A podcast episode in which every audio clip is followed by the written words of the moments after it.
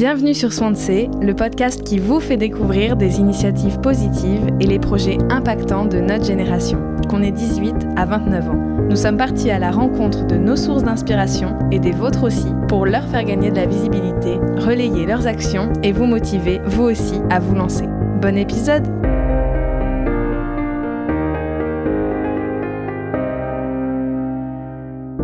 Bonjour Paloma. Bonjour Ilona. Alors on est ravis de t'accueillir au micro de Swansea. Mais je suis ravie aussi. Et aujourd'hui on va discuter ensemble de ton parcours dans l'artisanat et l'entrepreneuriat. Alors tu as fait une école d'ingénieur, l'école d'ingénieur de Purpan, dans l'agronomie. Et suite à ça, tu te lances directement dans la création d'Alpha Biscuit dont tu vas nous parler aujourd'hui. Donc je vais démarrer directement par une première question. Quel est le métier que tu voulais exercer petite et pourquoi? Je me rappelle pas exactement de ce que je voulais faire quand j'étais toute petite, mais je me rappelle qu'au collège, à partir de la cinquième à peu près, je voulais être architecte. C'est resté euh, très très longtemps. Je voulais être architecte ben, jusqu'au jusqu'au bac, même quand j'ai fait mes vœux euh, post-bac, euh, euh, j'avais demandé des écoles d'architecture. Euh, en fait, ce qui me plaisait dans ce métier, c'était vraiment la, création, l'imagination, que ce soit des intérieurs, des, extérieurs, et vraiment dessiner et ensuite, à la fin, voir le, le projet terminé. c'est vraiment ce, ce côté-là, moi, qui me fascinait. Et en plus de ça, j'ai appris au moment où j'en ai parlé autour de moi que mon grand-père maternel était architecte, donc forcément, ça a un peu renforcé mon, mon envie sur ce métier. Et, euh, et puis finalement, euh, j'ai pas fait les écoles d'architecture. Euh, puis ça arrivait parce que lors d'un salon, euh, où il y avait plein d'écoles qui se présentaient. Donc j'étais allée avec mon père, on est allé voir donc les écoles d'architecture qui m'intéressaient et à un moment donné il m'a dit ok mais ça serait bien d'avoir un, plan B juste au cas où quoi, on sait jamais. Donc qu'est-ce qui qu'est-ce qui te plairait? Et moi je lui dis l'agroalimentaire. Et en regardant, euh, je vois ben, tout ce qui est euh, recherche et développement. Et en fait, ça me plaît euh, de fou aussi parce que on en revient un peu au, à la même chose qui me plaisait pour l'architecture, c'est-à-dire euh, développer un nouveau produit, et imaginer, faire les essais euh, et à la fin avoir un, produit fini. Et donc, euh, bah, quand j'ai fait mes vœux, j'ai fait et l'architecture et l'agroalimentaire. Et puis finalement, je suis partie dans l'agroalimentaire. Et d'où est venue cette idée de monter un business d'alpha alors? Pardon pour la prononciation, d'Alpha Rojes. Alpha Jores. Alpha Jores. Ouais. On va les appeler les Alphas. Très bien. Pour la suite, si ça te dérange pas. Ça me dérange pas du tout. Euh, donc, d'où est venue cette idée de monter un business d'Alpha? Du côté de ma mère, j'ai des origines péruviennes, puisque mes deux grands-parents euh, bah, sont péruviens et sont arrivés en France euh, quand ils étaient adultes, déjà mariés. Euh, et donc, moi, c'est vraiment une recette d'enfance que ma mère surtout faisait principalement pour les anniversaires, un peu les fêtes de fin d'année. Et en fait, euh, à force, l'avantage de le faire pour les anniversaires, c'est que euh, il y avait toujours des invités et que ben on avait souvent beaucoup de retours très positifs dessus. Mais ça quand j'étais petite je me rendais pas forcément compte. Et euh, ma mère n'a jamais voulu donner la recette. Même euh, bah, plus on grandissait plus les enfants étaient grands. Les parents des enfants aussi on entendait parler ils goûtaient ils aimaient aussi. Et euh, personne enfin ma mère n'a jamais voulu donner la recette. Donc c'était un peu côté recette secrète. Et puis ben en faisant mes études dans l'alimentaire je sais plus comme ça de façon pas forcément très sérieuse, ma mère disait oh on va lancer un, salon de thé et on va vendre les alfajoles euh, là-bas. En plus dans notre village, c'est sûr qu'on a de la clientèle parce que tout le monde nous en demande et que les gens sont prêts à les acheter. Et puis bah moi comme j'étais dans mes études dedans, je me suis dit ah mais ouais, il y a, quelque chose à faire, quoi. Et, et donc, comme ça, j'ai commencé à les faire goûter un petit peu autour de moi pendant les études. Je devais être troisième année, quelque chose comme ça. Et, et puis, j'avais toujours des bons retours. Et du coup les gens qui instinctivement disaient oh c'est quoi la recette? Et on disait ah, ah, la recette je la garde parce que bah vu que ça vous plaît vu que j'ai des bons retours potentiellement un jour euh, je vais peut-être vraiment concrétiser ce que ma mère disait je vais peut-être vraiment lancer et le faire découvrir parce que finalement euh, je me rendais pas forcément compte euh, que c'était aussi rare on va dire en France parce que ben moi je les avais toujours eu en étant petite, je me suis jamais posé la question en étant petite quoi. Et du coup en prenant conscience de ça, je regarde, je me dis mais c'est vrai que l'offre en France est vraiment pas très développé. Et c'est dommage parce que pour le coup c'est très très bon et ça mérite d'être connu. Et puis finalement euh, pareil la, culture d'Amérique latine du coup encore plus pour moi péruvienne elle est pas forcément très connue très développée en France. Et c'est dommage parce que c'est une des meilleures euh, gastronomies euh, au monde. Il y a des choses à faire découvrir et donc c'est comme ça que, que l'idée est venue quoi. De de la recette de ma grand-mère finalement Et euh, qu'est-ce qui représente ces alphas pour toi? Qu'est-ce que tu essaies de transmettre? C'est un peu ma Madeleine de Proust. C'est euh, quand je les goûte, euh, moi je, je, retombe en enfance. Et ce que j'essaye de transmettre, c'est de l'originalité dans la pâtisserie, du voyage aussi, et le, le partage de, de, cette culture et de cette recette. Et est-ce qu'il y a une différence du coup entre les alphas péruviens et les tiens? Est-ce que tu as francisé la recette ou pas du tout? Alors pas du tout. Pour le coup, euh, la recette, donc maintenant avec Alpha Biscuit, je propose plusieurs goûts, mais la recette signature, euh, c'est la recette vraiment telle quelle euh, du livre de recettes de ma grand-mère. J'ai vraiment rien changé. Au gramme près, c'est la même chose.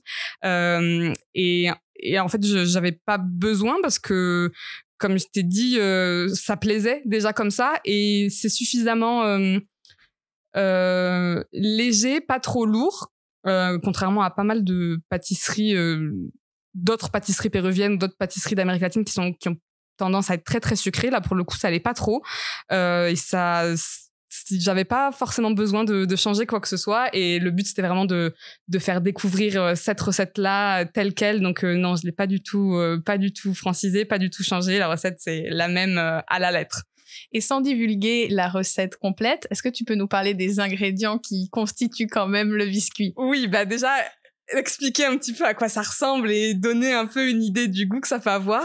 C'est euh, ça visuellement, j'aime pas dire ça, mais visuellement ça ressemble à un macaron, mais pour le coup ça n'a rien à voir en termes de préparation, mais c'est en fait deux biscuits euh, sablés ronds dans lesquels au milieu il y a euh, donc de la confiture de lait du dulce de leche euh, pour ceux qui connaissent. Et même au Pérou, on appelle ça le manjar blanco. Donc ça la même chose, mais ça a des noms différents euh, selon les pays.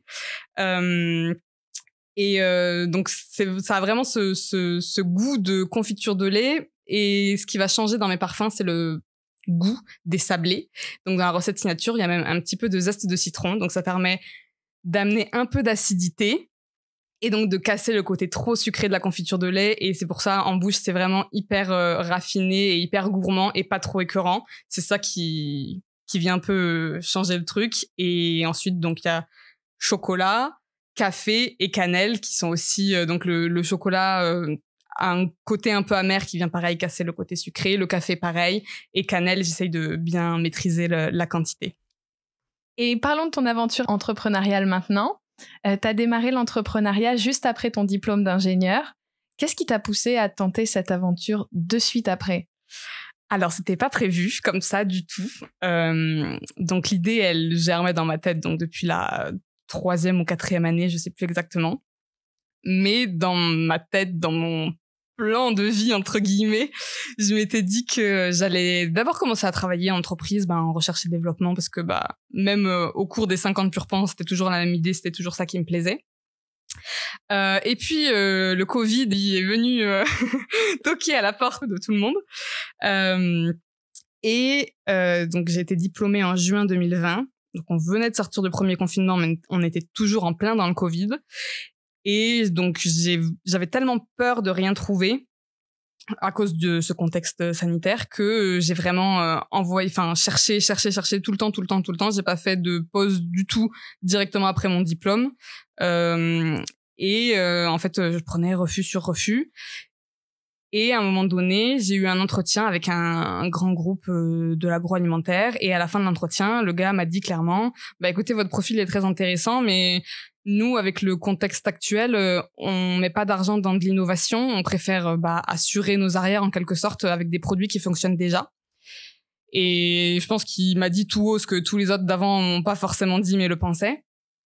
Et ce que je comprenais tout à fait parce que bah maintenant en ayant le l'œil de l'entrepreneur euh, c'est normal quoi. À un moment donné, personne ne savait comment ça allait évoluer le Covid, donc c'est sûr que c'était mieux de d'assurer ses arrières quoi avec des, des produits qui fonctionnent. Et moi je me suis dit ben c'est trop dommage. J'ai fait cinq ans d'études euh, pour parce que c'était vraiment ça que je voulais faire et j'ai pas envie de prendre quelque chose par défaut qui me plaira moins euh, à cause de de ça et je suis sortie donc de ma chambre j'étais chez mes parents parce que bah, du coup confinement etc j'avais pas pris d'appartement euh, parce que de toute façon entre mes études et ce moment-là j'avais pas trouvé de boulot donc j'étais chez mes parents Et je suis sortie de ma chambre et j'ai dit ah, encore euh, un refus. Euh, voilà ce que m'a dit euh, le gars de l'entretien.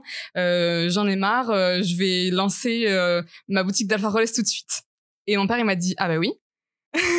et j'avais dit ça de façon pas vraiment sérieuse. Du coup le fait qu'il me dise ça, je me suis un peu ah ok d'accord.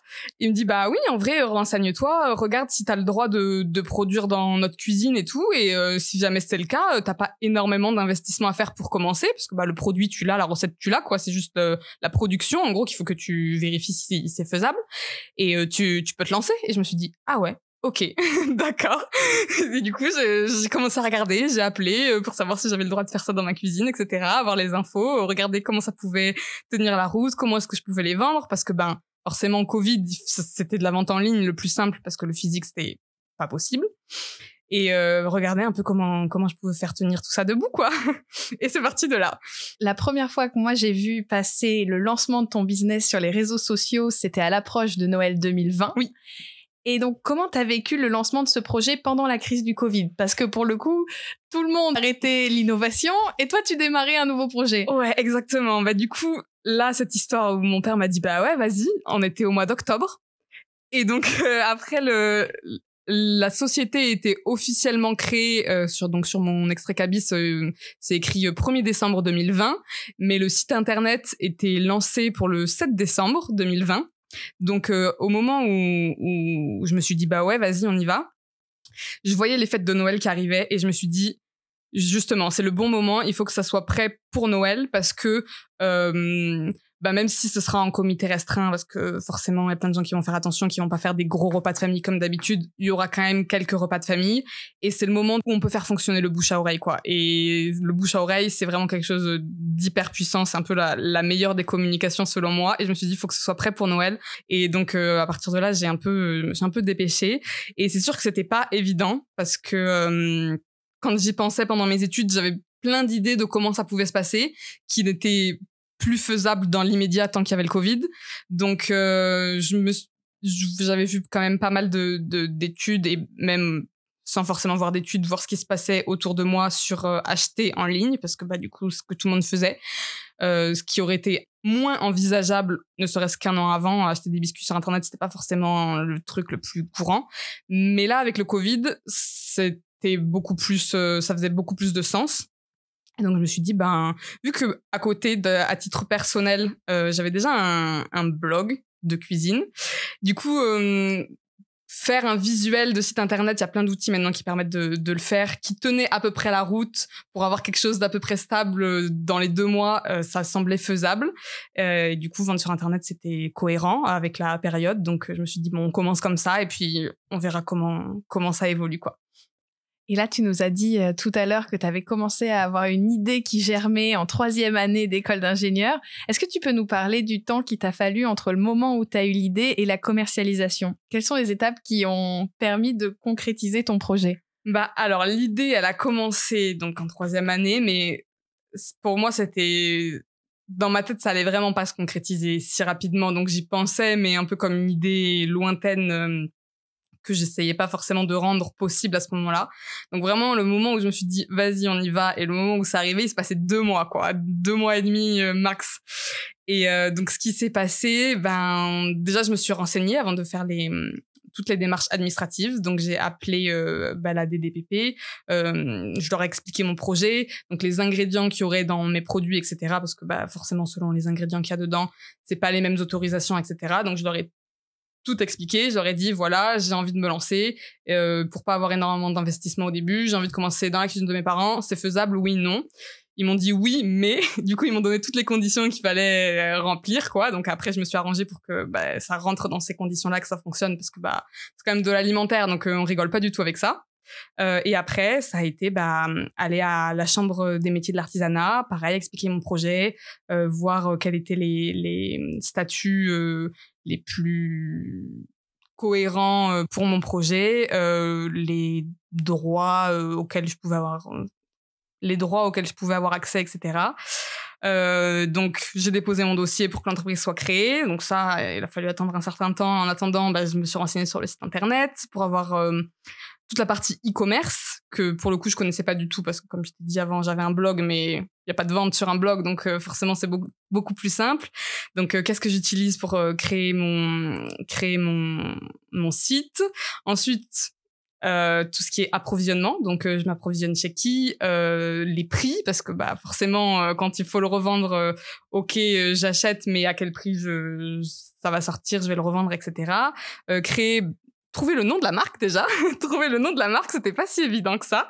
Euh, donc déposer après la marque à l'INPI, vérifier déjà en amont que la marque n'était pas forcément prise, etc. Je pense que le truc qui m'a pris le plus de temps contre toute attente et qui était vraiment le plus compliqué euh, à trouver, ça a été les emballages parce que bah forcément j'ai une taille de biscuit qui était plus ou moins variable parce que bon c'est des ronds donc ça ça reste facile à, à changer en taille mais du coup trouver les emballages, savoir combien je pouvais en mettre pour savoir quel produit, quel coffret je mettais sur le site, etc.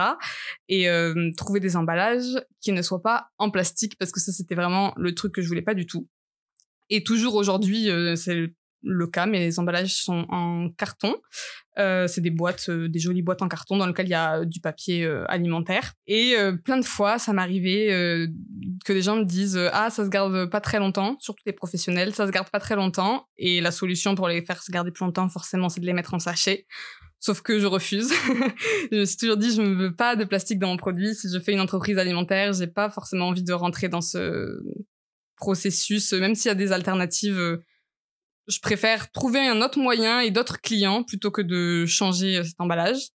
Et on est déjà pas mal. Donc l'administratif, la marque, l'INPI, l'approvisionnement, l'emballage, le site internet. Et on commençait à avoir quelque chose qui tenait à peu près la route. Et après, bah, la communication. Donc pour aller au plus rapide et ce que je connaissais, on va dire le mieux, c'était les réseaux sociaux. Donc j'ai commencé Facebook, Facebook et Instagram directement et et en parler autour de moi.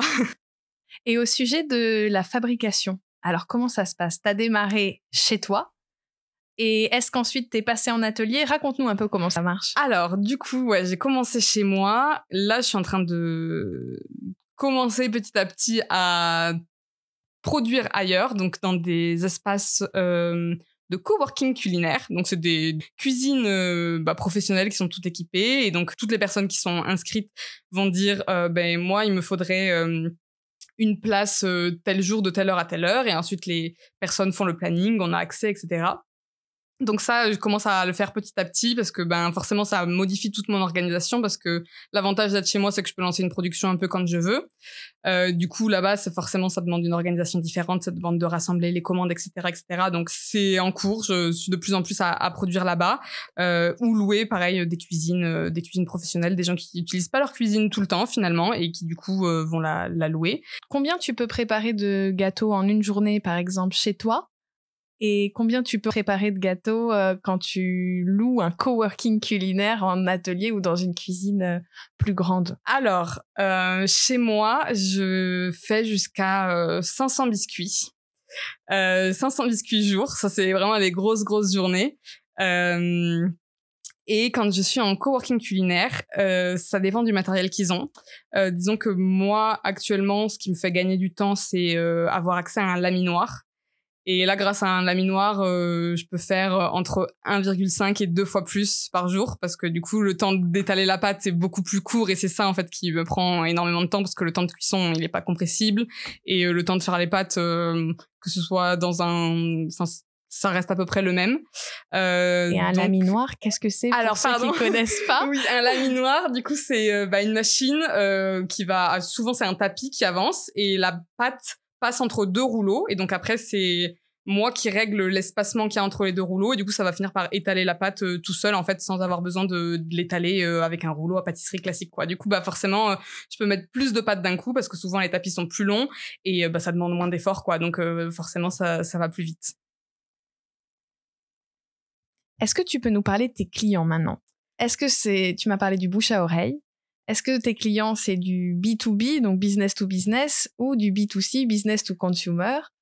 Alors, j'ai commencé uniquement avec le B2C, donc vente aux particuliers donc par le site internet. Pendant un temps, j'ai fait les marchés de plein vent que j'ai arrêté parce que c'était pas forcément un produit qui se prêtait à ce genre de, de vente. Et c'est quand même très très contraignant et quand on est toute seule, euh, c'est pas forcément facile à gérer. Euh, mais je fais toujours des marchés gourmands ou des foires qui sont pour le coup plus occasionnels et les gens sont beaucoup plus euh, ouverts à découvrir de nouveaux produits et déguster. Donc voilà comment je travaille avec les les particuliers et donc j'ai commencé depuis quelques mois, bientôt une année, à travailler avec les professionnels aussi, principalement des traiteurs, soit qui n'ont pas forcément le temps ou l'envie de proposer du sucré à leur carte et donc du coup bah avoir une offre qui est locale, artisanale, etc. C'est bien pour eux euh, de pouvoir proposer ça à leurs clients à eux, euh, ou des personnes qui organisent des buffets, donc qui sont pas forcément traiteurs, mais qui vont rassembler tout un tas d'offres pour organiser des buffets euh, pour les entreprises ou les particuliers. Et donc là, forcément, bah, plus ils ont d'offres et, mieux c'est pour eux. Donc euh, je travaille avec des clients comme ça et quelques restaurateurs. Donc soit des restaurateurs qui ont un concept d'Amérique latine, voire péruvien, sinon bah, n'importe quel type de restaurateur euh, dans un café gourmand, ça s'intègre très très bien. Donc euh, voilà un peu mes clients. Mais pour l'instant, c'est à 70% particulier, 30% professionnel.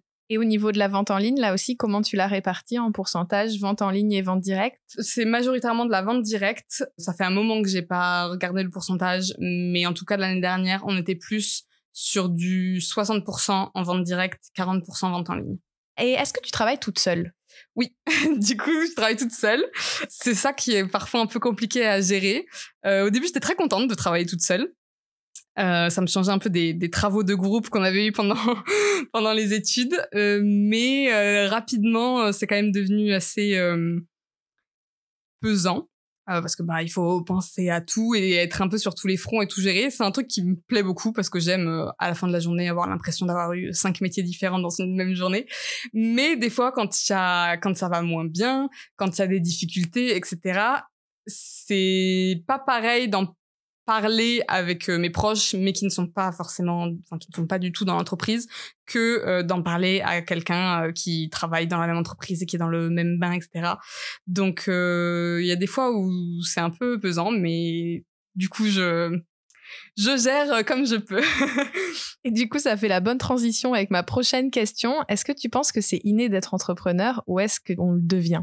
Alors, je pense pas que ce soit inné pense pas qu'il y ait grand chose d'inné euh, dans la vie, hormis peut-être euh, le fait de respirer. Mais je pense que, par contre, l'environnement dans lequel euh, on est, ça aide énormément. C'est sûr que moi, j'ai un père qui a été chef d'entreprise, qui là est à son compte aussi, donc bah forcément, ça donne un exemple depuis que pas que je suis enfant, mais depuis que je suis adolescente. Euh, donc forcément, c'est sûr que ça aide. Euh, autour de moi, bah du coup, forcément, en devenant entrepreneur, je me suis aussi beaucoup entourée d'autres personnes qui ont leur boîte, donc forcément, euh, ça ça aide. Euh, mais je pense que c'est aussi une question de, de, de passion et de, de volonté surtout. Et donc euh, n'importe, enfin n'importe qui, tout le monde qui a l'envie suffisamment forte peut devenir entrepreneur et se mettre dans un environnement propice euh, au développement d'une entreprise. Et hormis la, la volonté d'être entrepreneur, est-ce que tu pourrais me citer trois qualités qui sont nécessaires pour lancer son business? Alors, je suis un peu en, plein dedans en ce moment, de travail sur moi-même, donc euh, essayer de voir quelles sont mes qualités qui me permettent de, de faire ce métier-là. Euh, je dirais euh, en premier la patience.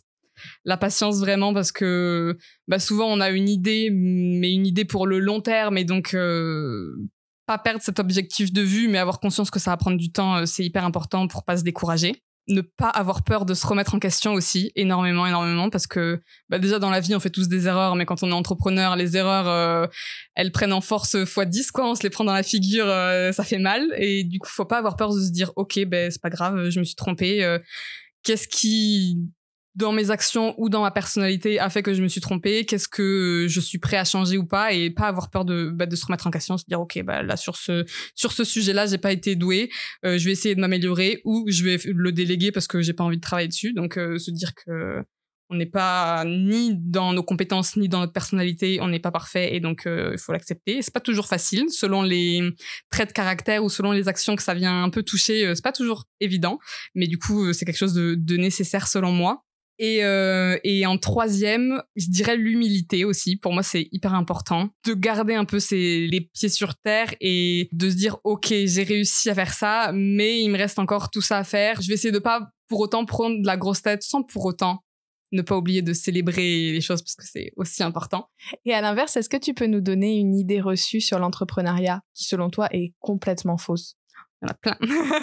Il y en a plein. Euh, si je devais en donner qu'une, je dirais euh, euh, souvent quand les quand j'entends un peu les gens autour de moi dire ah ben je vais me je vais me mettre à mon compte que je vais me lancer dans l'entrepreneuriat je serai plus libre la liberté, souvent un terme sur lequel je suis mitigée quand on parle d'entrepreneuriat, c'est un peu oui et non. Oui dans le sens, c'est sûr que si tu as envie de faire des horaires de travail pas conventionnel, pas classique, euh, tu peux quoi. Je sais que par exemple moi euh, travailler l'après-midi, euh, j'ai du mal, alors que pourtant me mettre à travailler à, à 16h jusqu'à 21h, ça me pose pas de problème et travailler le matin, ça me pose pas de problème non plus. Donc c'est sûr que sur ça, je suis libre. Mais sur tout un tas de trucs, mes clients, il faut quand même qu'ils soient livrés, mais il faut quand même que je leur envoie les factures, il faut quand même que je vérifie ci, ça, il faut quand même que, enfin, je suis toute seule à gérer l'entreprise, donc je suis pas vraiment libre. C'est-à-dire que si je suis libre et que je me dis que bah je vais rien faire, bah à la fin du mois, il euh, a rien du tout quoi. Alors euh, je suis peut-être libre euh, dans mes actions, mais financièrement à la, à fin du mois, je suis pas libre quoi. Donc la liberté, quand on me dit je vais me mettre à mon compte pour être libre, apprendre avec beaucoup de pincettes. C'est ton propre business. Est-ce que c'est vrai qu'on ne décroche jamais? Oui. ah oui, 100%, 100% vrai. Euh, J'y pense euh, ben, tout le temps, en fait. Euh, même quand euh, le soir, j'arrête de travailler, il y a toujours dans ma tête, ça tourne en fond. ah, faut pas que j'oublie ça, ou ah, faut que je fasse ça, ou ah, tiens, ça c'est une bonne idée. Et ouais, tout le temps, tout le temps. même là, cette année, là, cet été, pour la première fois, j'ai pris des vraies vacances où j'ai coupé. Donc, physiquement, j'étais pas en train de faire des choses euh, pour l'entreprise, mais ça n'empêche que dans ma tête, euh, euh, j'étais toujours en train d'y penser, en train de me dire ah ouais, ça c'est une bonne idée, ah tiens, je vais le noter comme ça. Quand je rentre à la rentrée, je, je travaille dessus, je regarde ça et ouais, en fait, on y pense tout le temps. Et ben en fait c'est un peu euh, comme euh, notre bébé quoi. Je pense qu'il y a pas mal d'entrepreneurs qui seront d'accord avec moi euh, quand tu l'as créé de A à Z c'est ton bébé et t'as forcément tu t'inquiètes tout le temps de si ça va bien si ça se passe bien si enfin j'ai pas d'enfant donc je peux pas comparer mais ouais c'est difficile de ne pas y penser. Et revenons sur tes biscuits. Est-ce que tu peux nous dire où est-ce qu'on peut les goûter? Oui, bah alors du coup sur le site internet euh, www.alpha-biscuit au pluriel.com. Donc là, je les expédie partout en France métropolitaine. Donc euh, l'expédition euh, soit pour un relais, soit directement à domicile. Sinon, sur Toulouse, suivre régulièrement sur les réseaux sociaux parce que j'annonce quand je fais des foires, des marchés. Et euh, sinon, il y a des points de click and collect, pareil, euh, sur Toulouse et autour. Donc, toutes les infos sont sur le site internet. Il y a un onglet où nous trouver, où il y a euh, toutes les explications et tous les détails. À Noël 2023, Alpha Biscuit va avoir trois ans. Oui. C'est joyeux anniversaire à Alpha. Comment tu envisages la suite? Alors, la suite, euh, que du coup va, enfin, ce que je suis en train d'étudier euh, actuellement, ça serait euh, d'ouvrir une boutique dans Toulouse pour donner une idée, se visualiser un peu à la façon bah, du coup des boutiques de macarons, il y a tout un tas de parfums, etc. Ce serait un peu ça, avec bah, du coup tout plein de parfums d'alpha, euh, quelques boissons et éventuellement euh, quelques autres pâtisseries péruviennes pour bah, proposer euh, une offre assez assez complète. Là, le next step, ça serait ça serait ça. Donc là, c'est l'étude euh, financière qui est en cours pour voir la, faisabilité du projet. Et puis après, euh, si ça semble faisable, sera trouver les, financements, le local, le matériel, etc., etc. C'est génial. Merci. Ça serait sous quelle forme? C'est sous la forme d'un salon de thé ou plutôt d'un concept store? Euh, Alors, ce serait plutôt une façon concept store, pas forcément salon de thé, donc il y aurait possibilité de d'acheter des boissons, euh, mais ce serait plutôt vraiment venir euh, acheter les, les biscuits, euh, les biscuits sur place, quoi parce que pour le coup, autant pendant le Covid, acheter des biscuits en ligne, ça marchait plutôt bien. Autant depuis que le Covid est, fini, euh, c'est un peu plus compliqué et moins instinctif. Et très souvent, la question qui revient euh, quand quand je reçois des messages, c'est où est-ce que où est-ce qu'on peut les trouver? Et donc il y a une demande sur le fait de, de pouvoir les acheter directement, un peu pas sur un coup de tête, mais presque quoi, et, et puis même venir faire découvrir, attirer de nouveaux clients pour qu'ils puissent venir déguster directement quoi. Et si tout va bien, tu espères pouvoir euh, développer ce nouveau projet euh? J'aimerais bien, si tout se passe bien, euh, d'ici fin 2024. On verra, comme on y a toujours des imprévus. Idéalement, ouais, ce serait ça. Et de quoi tu aurais besoin pour développer ton projet? Bah, du coup, forcément, de visibilité et de, de faire découvrir le produit à plus de, de personnes et, et fidéliser un peu plus les clients, je pense aussi c'est un, point sur lequel euh, il faudrait que, que je travaille un peu plus. Ouais. On va passer à une partie qui est plutôt une partie inspiration. Comment est-ce que tu conseillerais quelqu'un qui a notre âge, ou en tout cas entre 18 et 29 ans, et qui souhaiterait lancer son business, mais qui sait pas vraiment comment faire? Alors, je lui conseillerais, déjà, au-delà de le conseiller, je pense que je lui demanderais pourquoi. Euh, vraiment euh, creuser au maximum le vrai pourquoi parce que souvent quand on demande à quelqu'un pourquoi ah bah parce que euh, ça me plaît parce que oui, mais pourquoi ça te plaît creuser un peu comme ça jusqu'au bout. Et euh, une fois qu'on a un peu trouvé son, son pourquoi à, cette personne, lui dire euh, ben écris-le, mets-le en fond d'écran de ton ordi, colle-le au-dessus de ton bureau, etc. Et ne l'oublie pas parce que c'est en fait ce pourquoi-là qui va te driver euh, tout le long de, ton chemin entrepreneurial. Et malheureusement, euh, le pourquoi, des fois on a tendance à le perdre un peu de vue, dévier un peu du, chemin. Et des fois quand on me demande ah oui et pourquoi tu t'es lancé là-dedans? Ah oui c'est vrai mince j'ai un peu oublié le pourquoi du coup parce que c'est ce que je conseillerais à quelqu'un qui veut se lancer. Et ensuite euh, s'entourer c'est euh, hyper important. Et ça bah, je m'en suis rendu compte euh, d'autant plus en étant toute seule et après en parlant à d'autres entrepreneurs où ils étaient associés du coup ils sont plusieurs ou même ils ont ils ont une équipe assez complète. Et je me suis rendu compte que bah forcément quand t'es tout seul c'est plus compliqué. Du coup ben d'où l'intérêt de s'entourer d'autres gens euh, autour qui peuvent te conseiller et même te soutenir parce qu'émotionnellement euh, ça va pas être toujours facile. Il y a des hauts très hauts et des bas très bas. du coup ouais, ne pas oublier son pourquoi et s'entourer, ça je pense que ce seraient mes deux principaux conseils. De qui tu t'entoures toi?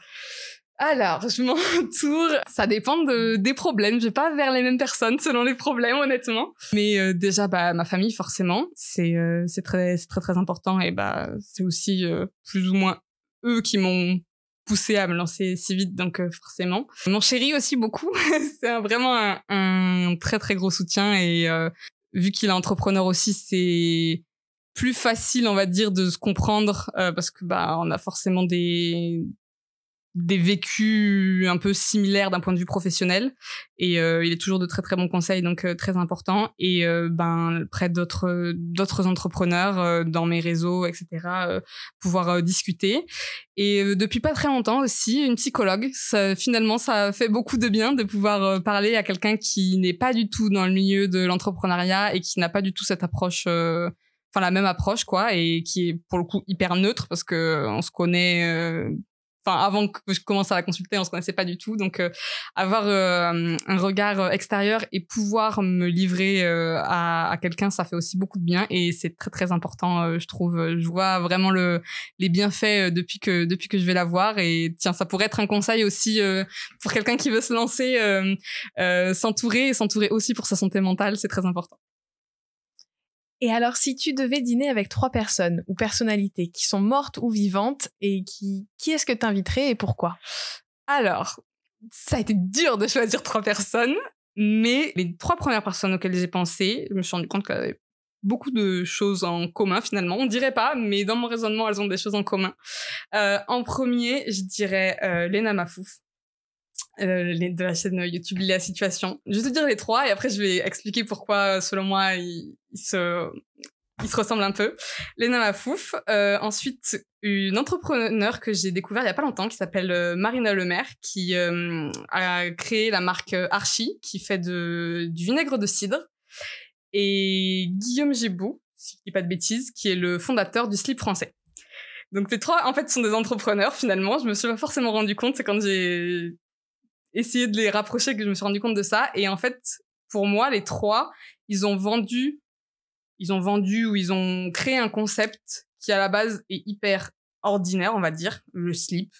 le vinaigre de cidre, c'est quelque chose de pour moi, en tout cas selon moi, à la base pas forcément très sexy, et pourtant elle a réussi à rendre le truc hyper sexy. Depuis que je connais, j'ai envie d'acheter du vinaigre de cidre, tu vois, alors que je ne m'étais jamais posé la question avant. Et Lena, parce que elle a, elle s'est fait, euh, elle a percé énormément avec euh, bah, ses vlogs. Donc au final, elle montre euh, sa vie. et surtout au début, quand elle a commencé, c'était vraiment quand je commençais à regarder ses vidéos on avait plus ou moins la même vie. Maintenant, c'est un peu moins vrai, mais ça me fait tout autant rêver. Mais elle avait vraiment une vie euh, comme monsieur et madame tout le monde. Et donc, les trois, ils avaient quelque chose d'hyper ordinaire qu'ils ont présenté et ils ont réussi à le rendre extraordinaire. Bah, Lena, il y a qu'à voir euh, le succès qu'elle a maintenant. Euh, et je pense une des influenceuses les plus influentes du monde, peut-être. La marque Archie, je trouve que vraiment le travail qu'elle a fait au niveau du marketing et du produit, je trouve ça incroyable. Et pareil, le site français, euh, un peu la même chose que pour Archie. Donc, en fait, pour moi, ces trois personnes ont pris quelque chose d'ordinaire et l'ont rendu extraordinaire. Et juste pour ça, euh, discuter avec ces personnes de comment ils ont fait, euh, euh, leur histoire par rapport à leurs produits, est-ce qu'ils se sont rendus compte de vers quoi ils allaient, comment les idées sont venues, comment ils se sont entourés, même du coup avoir leur parcours entrepreneurial, un peu savoir bah comment ils étaient quand ils en étaient un peu au même stade que moi qui viens de commencer mon entreprise. Et ouais, c'est vraiment trois personnes.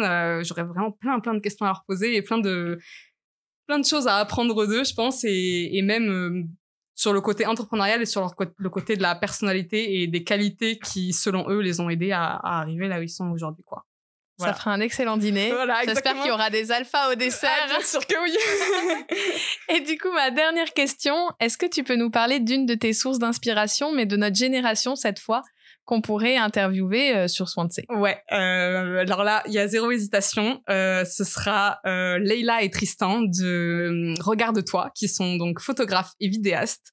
Et je les trouve hyper inspirants parce que à la base, ils n'ont pas du tout une formation dans la photographie ou dans la vidéo. C'est vraiment une passion et ils sont vraiment autodidactes là-dessus. Donc vraiment, juste pour ça, je trouve ça incroyable de de se lancer dans quelque chose euh, de manière euh, autodidacte. Il y a beaucoup de choses qu'ils ont vraiment appris sur le tas en se lançant. Et le fait que, en fait, ils ont tout démarré d'un coup, c'est-à-dire que ils sont partis de chez leurs parents, ils ont pris, ils ont pris un appart en même temps qu'ils ont lancé leur leur boîte, alors que bah du coup, quand tu lances ta boîte, t'es pas forcément, tu sais pas comment ça va marcher, tu sais pas si tu vas pouvoir subvenir à tes besoins, etc., etc. Et du coup, bah juste pour ce courage-là d'avoir tout fait, de d'apprendre tout tout seul et tout. En plus, euh, il y a pas très longtemps, ils sont partis de Toulouse pour aller vivre à Paris parce qu'ils se sont dit que ce serait mieux pour leur activité. Vraiment, ils ont ouais pas tout lâché, mais presque pour euh, pour partir et recommencer ailleurs dans une autre ville. Et ouais, juste pour ça, je pense c'est hyper inspirant et leur parcours euh, pour les connaître personnellement en plus, vraiment, ils ont beaucoup beaucoup de mérite. Merci beaucoup. Je suis ravie de t'avoir eu au micro de Swansea. Ben moi aussi. et puis je te souhaite euh, plein de réussite et plein de bonheur dans tes futurs projets qu'on va suivre euh, attentivement. Merci beaucoup Ilona. Si vous avez aimé cet épisode, n'hésitez pas à mettre 5 étoiles sur le podcast et à le partager le plus possible à vos amis, à vos proches et à vos propres sources d'inspiration. Retrouvez-nous également sur tous nos réseaux sociaux en tapant swansea.co et sur notre site internet du même nom. Alors, on a besoin de vous, donc à la semaine prochaine, car désormais, c'est à nous de parler.